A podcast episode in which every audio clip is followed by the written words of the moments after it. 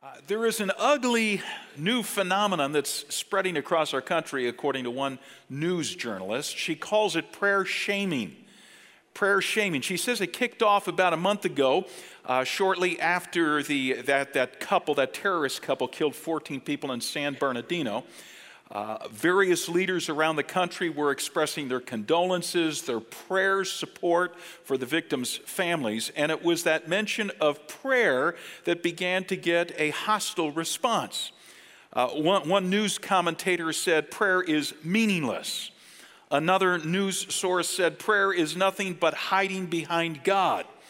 Uh, the New York Daily News ran a front page article including some of the prayers of prominent people, but the, the article was a slam on prayer. The title of the article was God Isn't Fixing This. Okay, go, don't go to God because God isn't fixing this. Wow, prayer shaming. It, admit that you pray about the tragedies in our world today and you are bound to run into some nasty ridicule. Now, now I understand that, that if our prayers are, are not accompanied by action, they, they may sound hollow. But it used to be that prayer itself was considered to be an action. In fact, it was foundational to other actions. Prayer used to be considered plan A. That's where you begin. You, you pray about something. All the way back in 1775, George Washington and the Continental Congress called upon the colonies to pray, pray for God's wisdom as we formed a new nation. 1863, Abraham Lincoln called for a day of fasting and prayer that God would put an end to the Civil War and to slavery. 1944, as troops are landing in Normandy, storming the beaches to free Europe from Nazism, FDR gets on national radio and leads the country in prayer. In fact, you ought to Google his prayer. It, it's this lengthy, power packed prayer from the President of the United States. 1952, Harry Truman declares an annual day of prayer. See, there, there have been 144 presidential calls to prayer over the years. Now you're thinking, oh, this is going to be a sermon about prayer. Actually, it's not. Uh, this is a sermon to launch a six part series we're calling Back to Plan A, but I'm using prayer simply as an opening illustration. It's an example of something that used to be valued in our culture. You know, prayer used to be a Plan A activity, but not anymore. You know, prayer, prayer shamers are openly mocking people who pray. They're saying, save your breath, it's worthless. Our culture is moving further and further away from the value of something like prayer. Well, this series is going to address several critical issues where our cultures has been drifting further and further away from biblical values. And we're going to take a look at what God's word has to say about these values. What is God's plan A? What is God's countercultural wisdom? And we're going to be challenging those of us who are Christ followers to become advocates, to become promoters of God's plan A. How can we convince people in a winsome way, underscore winsome, how can we convince people that plans B, C, D, and so on, they're not working? They're a disaster. How can we persuade people to give God's plan A a try? I mean, here, here are the issues we're going to cover in, in the next several weeks. We're going to talk about materialism. Uh, we're, we're going to talk about racism on Martin Luther King Jr. weekend. You know, the, the, the, weekend after Sanctity of Life Week, we're going to talk about abortion. We're going to talk about sexual immorality in its various forms in our culture today. We're going to talk about pornography, pornography which is an epidemic. Do we know what God's word says, what plan A is with respect to these matters? Do we know, do we know why plan A is life giving as opposed to our, our, our culture's alternative plans? Are we willing to be ridiculed for advocating the plan A positions? Are we prepared to walk upstream in a downstream world? That's what I'm calling this introductory sermon today walking upstream in a downstream world. Now, our text for today is 1 Peter chapter 3. So, if you brought your Bible with you, would you turn 1 Peter chapter 3? Peter, 1 Peter's toward the end of your New Testament. And fill in your outline, if you would, as we go, because these are the steps that God is going to challenge us to take. So, if we're determined to follow Jesus Christ in today's culture, if we're determined to live out biblical values, you know, to allow God's word to shape our lives, then uh, Peter has three words of advice for us. Here's number one uh, Peter says in this passage we're going to be looking at anticipate opposition anticipate opposition. If your Bible's open to 1 Peter chapter 3, let's begin at verse 13. Peter says, Who's going to harm you if you're eager to do what is good? But even if you should suffer for doing what is right, you are blessed. Do not fear their threats, do not be frightened, but in your hearts revere Christ as Lord. We're going to stop right there in the middle of verse 15. Peter begins the passage with a question Who's going to harm you if you're eager to do good? That's a rhetorical question. You know, the, the obvious answer is well, nobody should, right? Now, now, we know from this question, we have a relative sense of the dating of the epistle of 1 Peter. We know that it wasn't written after AD 64. How do we know that? Because something happened in AD 64. That's when the wicked Emperor Nero began to persecute and torture Christ followers. So if Peter had been writing this after AD 64 and he had posed the question, so who's going to harm you for doing good? Everybody would have answered in unison, Nero, that's who. So obviously, this has been written before Nero's persecutions began. However, some sort of opposition to believers was beginning to, to, to, take shape, and that seems obvious from the opening line of verse 14. Peter says, Even if you should suffer for what is right, in other, in other words, it's possible that you will have to suffer in some way for what is right. So, so on the one hand, Nero type persecution was not yet apparent. On the other hand, some sort of opposition to Christ followers was beginning to pop up. You know, Christ followers were beginning to be marginalized, ridiculed, discriminated against. I mean, this historical context for 1 Peter, it sounds a bit like the situation in American culture today. See, on the one hand, following Jesus, holding to biblical values, does not yet incur out and out persecution. And, and, so we should be careful not to play the victim card. You know, we should be careful not to constantly protest that we are under attack from those who oppose our values. That sounds a lot like some of the fundraising letters I get from various Christian organizations. Not helpful language. On, on the other hand, we should anticipate some level of opposition to our beliefs, to our values. Peter says, even if you do suffer for what is right. In, in, in other words, it's going to happen in some uh, way, shape, or form. It happened to Brendan Eich. Uh, Brendan was the founder of Mozilla, a software company. Back in 2008, he made a $1,000 contribution to Proposition 8, Proposition 8 in California. Proposition 8 was a, a ballot initiative to support traditional marriage. Okay, a biblical marriage. Marriage meaning a relationship between one man and one woman for life. Okay, by the way, 52% of Californians voted for Proposition 8. Uh, fast forward to the year 2014. He was about to be named, Brendan Eich was about to be named the CEO of Mozilla.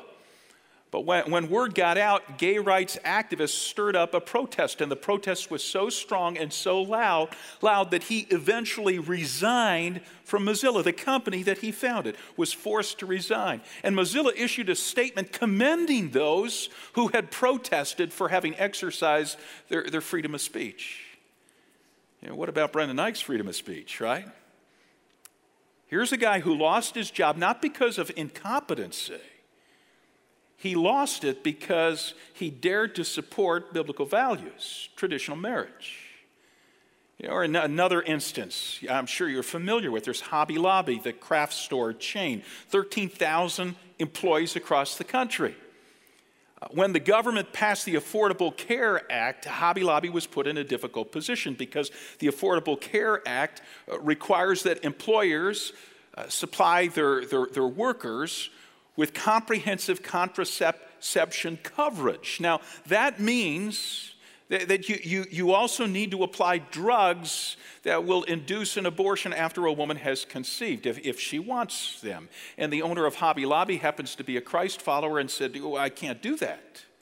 That run counters to my biblical values. The Bible teaches that life begins at conception, that, that God makes us, weaves us together in our mother's womb, as David says in Psalm 139. So Hobby Lobby was slapped with a fine, a $1.3 million a day fine. How about that? And if you followed it, the case went all the way to the Supreme Court, where fortunately Hobby Lobby won, but they won five to four narrowly won that particular case. If you suffer for doing what is right, Peter says, in other words, it's, you know, it is going to happen. It seems to be happening more and more. And it, it's not just at a corporate level where a CEO loses his job for supporting traditional marriage or a company is threatened with a mega fine because its owner believes that life begins at conception. I mean, this happens at a personal level. If you've begun to follow Jesus and that has led to some lifestyle changes for you, I'd be willing to bet that you've got friends, you, have got workmates who have ridiculed your new behaviors. I mean, in the, in the next chapter of, of 1 Peter, 1 Peter chapter 4, he addresses this. In fact, the, the entire epistle of 1 Peter is all about, you know, the the persecution that Christ followers are going to face, the ridicule, the, the mocking, and so on. And in 1 Peter chapter 4, verse 3, you know, he addresses those who, who, who come out of non Christian backgrounds, and so they no longer do some of the sinful stuff they used to do. And he says in verse 3 Your friends are surprised that you don't join them in their reckless, wild living, and they heap abuse on you. You know, maybe this has happened to you. You ever been given a hard time because you no longer do what everybody else is doing? Russell Moore is a very articulate spokesman for the Christian faith. He's got uh, articles in national newspapers. He's occasionally on secular talk shows. He's written an excellent book called Onward Engaging Culture Without Losing the Gospel. By the way, I'm going to be recommending several books uh, that would be uh, worth picking up. They're going to be available at Resource at our four campuses. In this book, Russell Moore writes about a conversation that he had with a bright young woman who questioned his sexual values, his ethics, and in fact, she laughed out loud at his viewpoint as they talked. She said, Moore writes, she said, I was the first person she'd ever actually met in real life who thought that marriage could only happen with the union of a man to a woman. What a crazy idea. She, she said that if she ever met anyone who had seen someone for more than three or four weeks without having sex, she would not first assume that this person had some sort of religious conviction, but rather that this person must bear the psychological scars of some sort of traumatic abuse. She followed this up by saying, so, so do you see how strange what you're saying sounds to us, to those of us out here in normal America?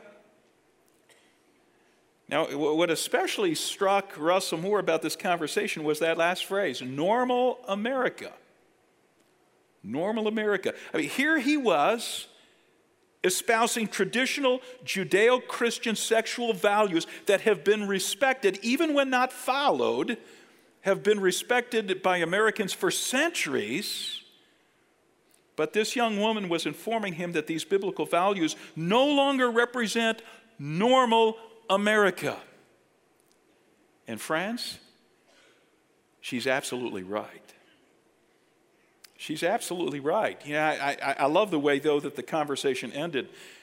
Uh, the, the, this woman said to Moore, she said, Seriously, do you know how strange your viewpoint sounds to me? And Moore smiled at her and he replied, Yes, I, I know it sounds strange to me too, you know, in light of where our, our culture's gone. But what you should know is we believe, we Christ followers believe in even stranger things than that. We believe a previously dead man's going to show up in the sky on a horse. Love it. You know, if you think our sexual ethics are strange, I mean, we got some really crazy notions about Jesus' return. Anticipate opposition. So if you want to be a Christ follower, and I appeal especially to those of you who are younger. I appeal especially to those of you who are new to following Jesus. If you want to live your life as shaped by God's word, then just anticipate opposition. You know, more and more of it as our culture drifts further and further away from biblical values. A friend of mine who's you know, been a mentor, is a retired president of a Christian college. He's fond of saying, fond of saying, we're no longer the home team. Okay, we're no longer the home team. Christ followers used to be cheered for their moral values as, as if we were the home team. But we're no longer cheered, my friend says. We are jeered. We're looked at as outsiders. We're seen as the visiting team that gets heckled.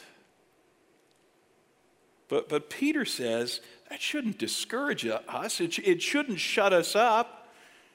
Go back to the text, verse 14.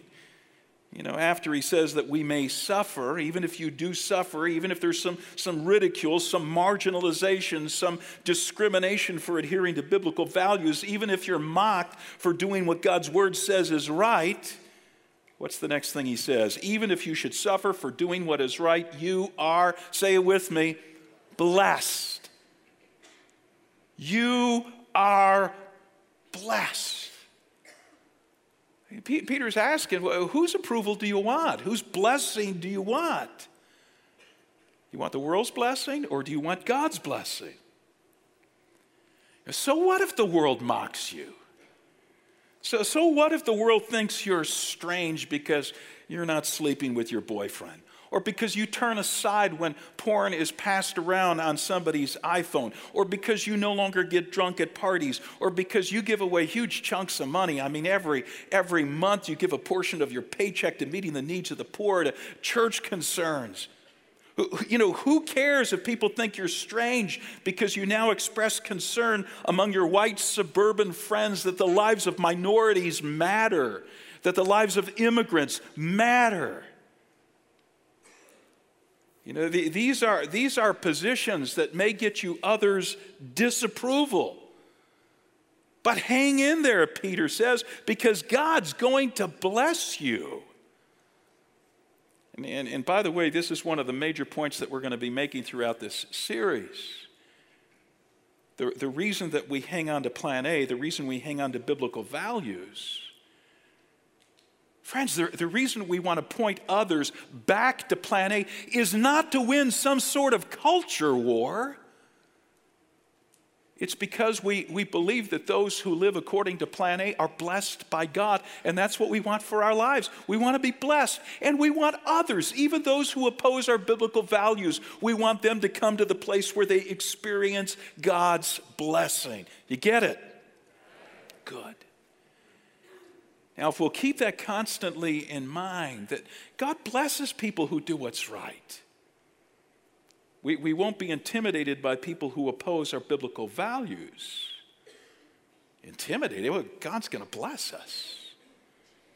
You know, we won't let their ridicule silence us. You know, look, look, at the last line of verse 14 and the first line of verse 15. Peter says, Do not fear their threats, do not be frightened but in your hearts revere or fear Christ as Lord. You know, I got to believe that as, as Peter penned those words in this epistle, he was thinking back to an incident in his early uh, years of following Jesus. Shortly after Jesus had been crucified, raised from the dead, ascended back to heaven, Peter and his buddies, they're out on the streets of Jerusalem spreading the good news about Christ.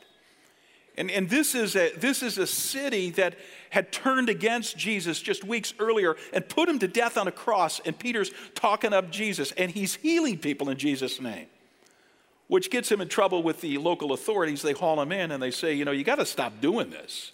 And they don't put it too delicately. They say, If you can't stop talking about Jesus, something really, really bad is going to happen to you. And I love Peter's response. Acts chapter 3, chapter 4, if you've not read the story, uh, let me paraphrase. Peter says, You guys are you're posing a dilemma for me. Because you're saying don't talk about Jesus, and on the other hand, Jesus, short, shortly before he left the planet, he said I should spread the word concerning him. So, like, uh, who am I going to obey? I think I'll go with Jesus. I think I'll revere Jesus, not you guys. You know, who do we fear? David Platt has written another book. I'd love you all to read this one. In fact, this could be the textbook for this series. Uh, in fact, anything that David Platt writes is worth reading. A young leader from the South, he's written a book called Counterculture. And in his book, he raises the question as to whether even when we're even when we're defending biblical values, do we tend to gravitate toward those that we're most comfortable with that won't get us into any sort of trouble? Let me read you a quote from his book. He says, on popular issues like poverty and sex slavery, where Christians are likely to be applauded for our social action, we're quick to stand up and speak out. Yet, on controversial issues like homosexuality and abortion, where Christians are likely to be criticized for our involvement, we're content to sit down and stay quiet. It's as if we've decided to pick and choose which social issues we'll contest and which we'll concede, and our picking and choosing normally revolves around, now listen to this, normally revolves around what is most comfortable and least costly for us in our culture. You know, when I, when I read that, I thought to myself, is this true of me? You know, several times a year, Sue and I, we pull our little wagon up and down our street collecting canned goods for the local food pantry. And I got to tell you, our neighbors are effusive in their praise for us. You guys are so cool. This is such a great value out collecting canned goods for the poor. You're wonderful. Thank you for keeping this value in front of us. And, and there have been times when I've wondered what if they knew about some of the other biblical, godly values I hold, the ones that aren't so popular? You know, would they be effusively praising me? Do, do I worry more about their approval than I worry about God's approval? Do I revere Christ as Lord? Yeah, I've taken a long time to make this, this first point anticipate opposition. But that's because I'm concerned that those of us who are Christ followers often don't anticipate opposition. You know, we don't, we don't realize things have changed. The, the new normal is we are not the home team. We're not, friends. And if you fail to understand that, you're, you're bound to react in one of two extreme ways. On the one hand, when you encounter opposition or, around the water cooler at work or the cafeteria table in the high school, people are voicing their objection to biblical values. Uh, at one extreme, you're tempted to just be quiet, allow your allegiance to Jesus and God's word, just to, you know, go unstated. Don't rock the boat, don't say anything.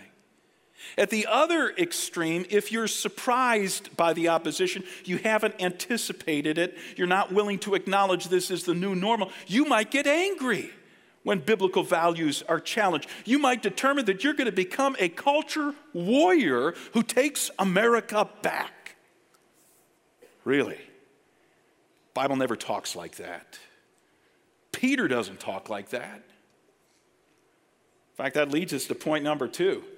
Okay, what does Peter tell us to do? Number two, he says, answer respectfully. Answer respectfully. Go back to the text. We left off at the middle of verse 15. Let me pick it up there. Always be prepared to give an answer to everyone who asks you to give the reason for the hope that you have. But do this with gentleness and respect keeping a clear conscience so that those who speak maliciously against your good behavior in Christ may be ashamed of their slander. For it is better if it's God's will to suffer for doing good than for doing evil. Peter's second point is this answer respectfully. Answer respectfully. Let me park on each of the words in this two word directive. We'll start with the word answer. Look again at verse 15. Always be prepared to give an answer to everyone. Bible scholars tell us that that phrase, give an answer, came from the legal world of Peter's day. This was the action of a defense attorney. a defense attorney, when accusations were made against his client, the, the defense attorney had to be prepared to respond, prepared to rebut, prepared to contradict. Peter's saying here that Christ followers similarly ought to be ready to defend their faith. Verse 15. Now, he's talking specifically in this verse about our readiness to define the hope that we have in Christ. You see that? In other words, be prepared to explain to people your, your salvation. You know, how your hope is in Christ, how He has promised you when you surrender your life to Him to give you forgiveness and begin to remake you from the inside out, and that one day He'll come again and He'll reign over a new heaven and new earth, and you'll be there with Him having eternal life. Peter says, Are, are you prepared? Can you explain that to somebody else convincingly? You know, can you describe salvation and how to surrender to Jesus to somebody else? By the way, if you're thinking, I, am not sure I could do that. Okay, this is what our everyday evangelism course is for, and the next time we offer it is in February. If you've not been through everyday evangelism, I encourage you to go. You know, P- Peter says we, we, you know, we need to provide answers to people who have questions about salvation, about our hope in Christ. But in the larger context of this passage, Peter is not only talking about giving people answers about salvation, he's also talking about how we respond to their broader objections. You know, when they object to our values, when they, they object to how we live, when they object to our standards of right and wrong. Peter doesn't say we should be quiet about these things. I mean, following Jesus is not some private matter that we're to keep to ourselves if, if you have your Bible in front of you and you're open to verse 15 here, circle two words always and everyone. Always be prepared to give an answer to everyone.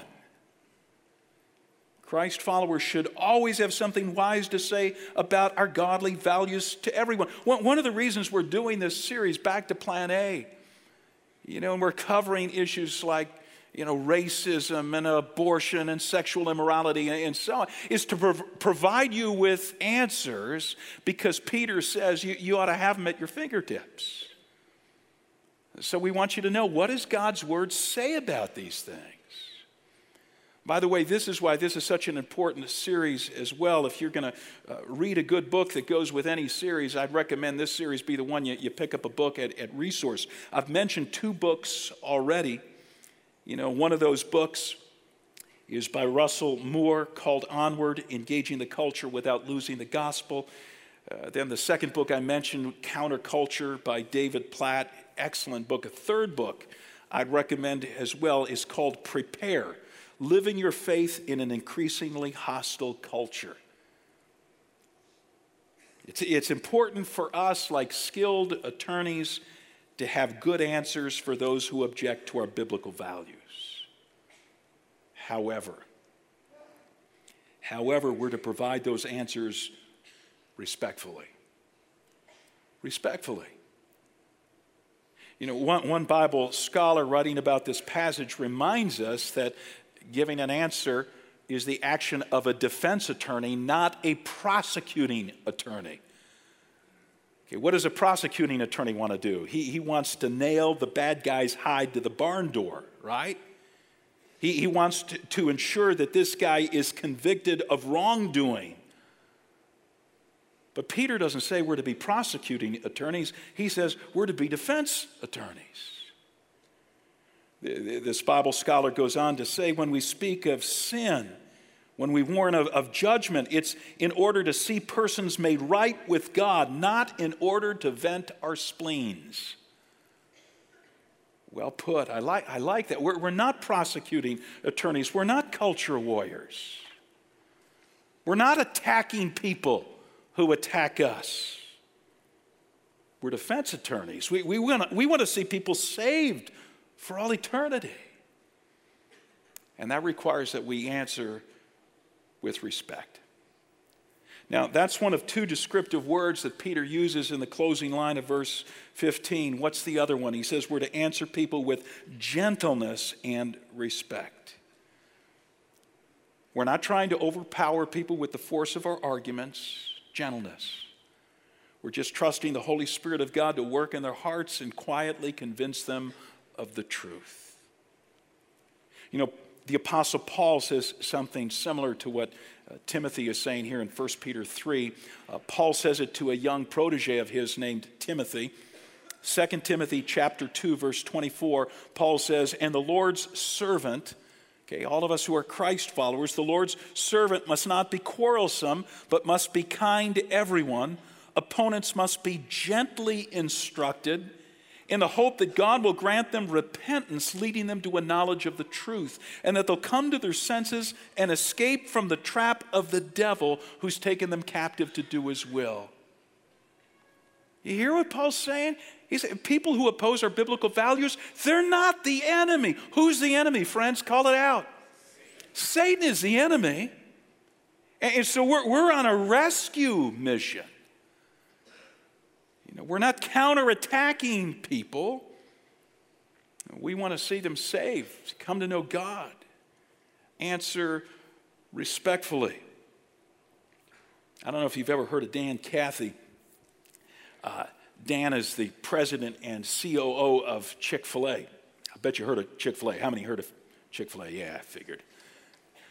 And there's another guy I want to introduce you to. His name is Shane Windmeyer. Uh, Shane Windmeyer is a 40 uh, something year old gay activist. Uh, he is the founder and the uh, executive director of an organization called Campus Pride. They are the largest LGBT organization on college campuses around the country. And several years ago, uh, Campus Pride started a campaign against Chick fil A. You might remember this. You know, Chick fil A is, is famous for giving money away to charities. Uh, Dan Cathy's a Christ follower. And so some of the charities they've given money to support traditional biblical marriage.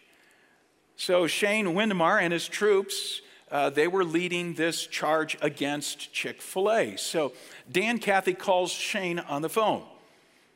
And, and he says to Shane, you know, because Shane's wondering, what in the world is this guy calling to ream me out, telling me to stop my protest? What? And Dan Cathy explains to Shane, I'm calling because I want to be friends. And now Shane's really suspicious. like, what is this guy up to? But they talk. They talk for over an hour. And they have subsequent uh, phone calls, start texting each other, start meeting each other for coffee and meals, and they, they begin a friendship. In fact, Shane writes about this friendship in the Huffington Post. This is what he says. He says, Throughout the conversations, Dan expressed a sincere interest in my life. He wanted to know uh, about where I grew up, my faith, my family, even my husband, Tommy. Now, in return, I learned about his wife and kids and gained an appreciation for his devout belief in Jesus Christ and his commitment to being a follower of Christ, just, not just a Christian. Dan expressed sincere regret, genuine sadness when he heard of gay people being treated unkindly. But he offered no apologies for his genuine beliefs about marriage. I mean, don't miss this. Dan, Dan Cathy is not compromising his Christian convictions. He, he's not giving up for one minute his commitment to a biblical view of marriage, and he's letting Shane know this but he's talking with gentleness and respect. So, so, much so that when Shane writes this article for the Huffington Post, you know, you know what he calls it? He calls it My Coming Out as a Friend of Dan Cathy. and he, he posts a picture, this is a few years ago now, posts a picture of he and Dan Cathy in Dan Cathy's uh, private booth at the Chick fil A bowl game on New Year's Eve answer respectfully. Let me throw in a side note here. It's important to speak respectfully about biblical values, not only to people who are not Christ followers, but also to people who are Christ followers, but who may not share our intensity for certain issues. Let's say, for example, that you feel really, really, really strongly about caring for the poor. Now, if you do, you're probably involved in the community impact ministries of Christ Community Church, where we're out and about working with two dozen uh, organizations in, in our communities, homeless shelters and crisis pregnancy centers and, and, and, so on. You, you care about this deeply and you want everybody to care about. It. How do you look at your brothers and sisters in Christ who don't share your intensity for this issue, even though they may be serving in some other area of the church? Are they losers? You know, are they people you're just waiting to get with it? You know, when, when are you going to understand there's nothing more important than serving the poor? Or perhaps your hot button is, is racism. Or maybe it's abortion. Are, are these important matters? Of course, these are important matters. But do we consider them as if they're all that matters? And that anybody who's not as involved as we are in a particular battle, well, they're just AWOL. Let me say, if you feel strongly about one of the issues that we cover over the next few weeks, and, and you wish that more Christ followers felt strongly about that particular issue, then learn to share your concern with gentleness and respect. I really get tired of Christians beating up on Christians on some of these issues gentleness and respect. You, you catch more flies, the old adage says, you catch more flies with honey than with vinegar, right? Now, one last thought from 1 Peter 3 about answering with respect. Look, look at verse 16. Peter warns, uh, warns us that in addition to defending biblical values with words that are gentle and respectful, we, we also need to be sure that our behavior is backing up our words. Okay, verse 16, he says, Keep a clear conscience so that those who speak maliciously against your good behavior in Christ, your good behavior in Christ, may be ashamed of their slander. What is the biggest complaint that outsiders level against Christians? What is it? We're all a bunch of hypocrites. So, friends, if we're going to be promoting God's plan A in our culture, we'd better be backing it up with our lives. You know, if we say we're against materialism, then people ought to be able to look at us and see extravagant generosity. Is that what they see? You know, if we, if we want to say that we're against racism, people ought to be able to look at us and see rich friendships that cross racial lines. We want to say we're against abortion, then they ought to see people who care about unwed moms, who care about unwanted children. What are we doing about unwanted children? What, are we doing about foster care, safe families, so on? You know, if, if we want to say that we're against sex outside of marriage, then people ought to be able to hear from Christian married couples that they're enjoying a robust sexual life within marriage. Can I get an amen? You guys disappoint me. I thought I had the husbands on that one. I mean, let, let, let's show, show people that God's plan A is far superior to any alternative. Let's answer respectfully with our lives as well as with our words. Anticipate opposition. Answer respectfully. Third and finally, align with Christ. Let me read the last verse of the text, verse 18. For Christ also suffered. Okay, you think you suffer? Christ also suffered once for sins, the righteous for the unrighteous, to bring you to God. He was put to death in the body, but made alive in the spirit. See, when it comes to walking upstream in a downstream world, when it comes to holding firm to biblical values, when it comes to suffering abuse in order to follow God. P- Peter says we have a role model whose example ought to encourage us to keep on keeping on. Who is that role model? Call it out. It's Jesus, Jesus Christ. Now, there, there are two things I want us to note about Jesus' example from this verse 18. First, Jesus' suffering was redemptive. You know, Peter says, verse 18, that Christ suffered for sins. You know, he's referring to his death on the cross to bring you to God. See, there was a wall between God and us, the wall of our sin. Jesus had to die to pay sin's penalty for that wall to come down, to bring us to God. That's what I mean by, uh, Peter means by saying that his suffering's redemptive. Now, I'm not about to suggest that when we suffer abuse or we suffer uh, ridicule for our biblical values, that our suffering somehow redeems people in the same way that Jesus' death on the cross redeems people. No, Jesus is the only redeemer, He's the only Savior. However, when we live out our biblical values, when we live out God's plan A in the face of cultural harassment, it does have a way of drawing people to God. Now, now this is a bit counterintuitive, so, so follow my argument carefully. See, what our tuition tell, intuition tells us is this if we want to attract people to God, then we should be as agreeable with them as we possibly can be. I mean, let's not say anything, let's not do anything that will offend them, that will turn them off.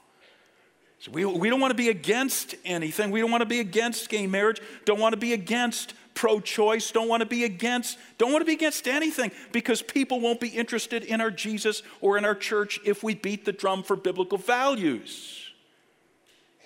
Really? Well, that's what our intuition tells us, but the truth of the matter is that the churches which are growing in our country today, for the most part, are churches that are teaching the Bible without compromise. And, and the, listen, the churches that are muting or twisting what the Bible says in order to be in sync with the culture, they're the churches that are dying today. You know, Russell Moore, who wrote that book, Onward, Engaging the Culture Without Losing the Gospel, he takes a, a jab at mainline churches that are no longer teaching biblical values. Some of you perhaps came from one of those mainline denominational churches.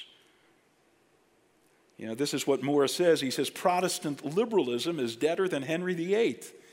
If adapting to culture were the key to ecclesial success, he's talking about church growth. If adapting to the culture were the key to church growth, then uh, where are the Presbyterian church planting movements or the Unitarian megachurches?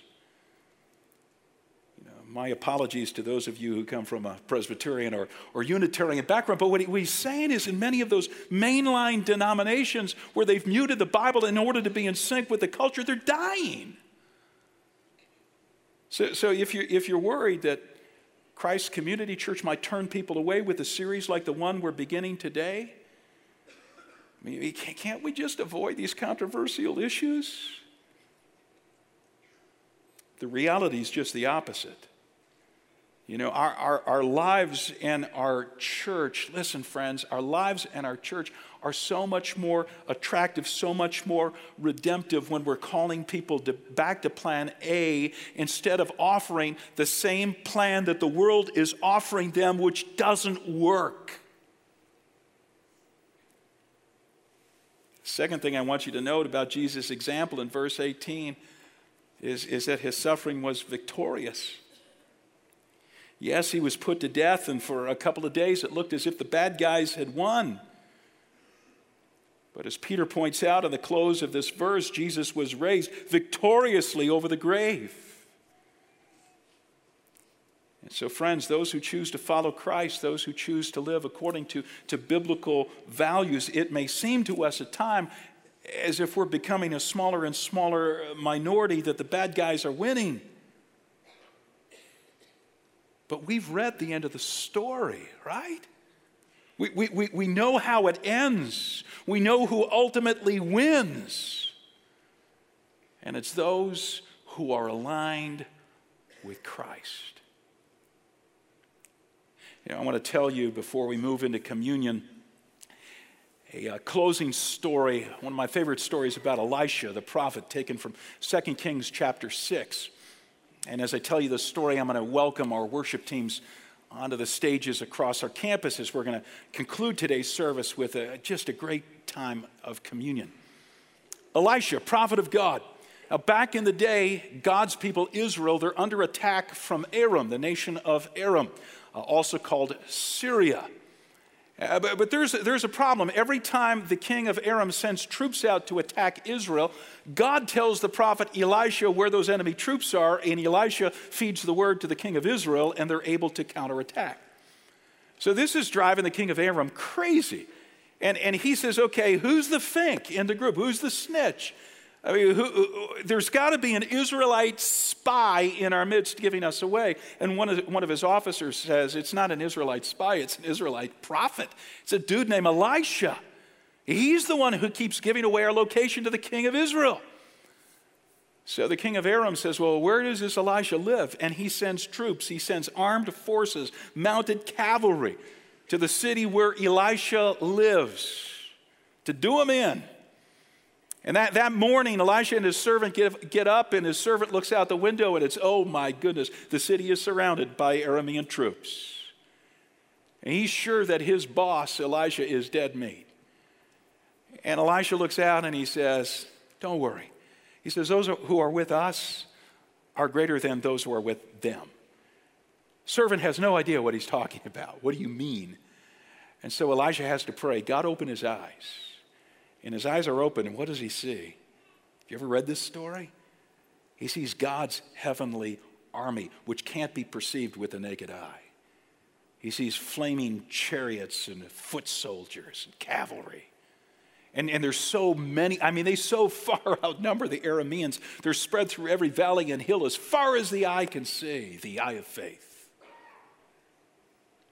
if it seems like in our culture today, if you feel like more and more of, of a minority and that the, you know, you pick up the newspaper and you read it and another traditional value goes down, or you walk away uh, from a confrontation with others at work or school and you, you've been the only one speaking up for, for Christ or a biblical value in your what gives? Are we losing? Know, my prayer for you is that God will open your eye of faith and you'll see greater are those who are with us than those who are with them. Jesus is king. And one day he will reign over a new heaven and a new earth. And those who surrender their lives to him in this world, who walk with him in this world, who live according to his word in this world, will reign with him forever and ever. Yeah, let me pray. Lord God, as uh, we across four campuses prepare to remember your son's death on our behalf, that didn't end with death, that ended with a victory over the grave, so that he can offer us forgiveness and new life today. We pray that you would remind us if we follow you, we're on the winning team. That as we move into our culture, it might be as ambassadors, representatives of Jesus not culture warriors, but defense attorneys. But because we care about people, because we recognize that the blessing of God falls on those who live according to his standards. And so that's what we want for our lives and for their lives. Lord, we're about to begin a new year.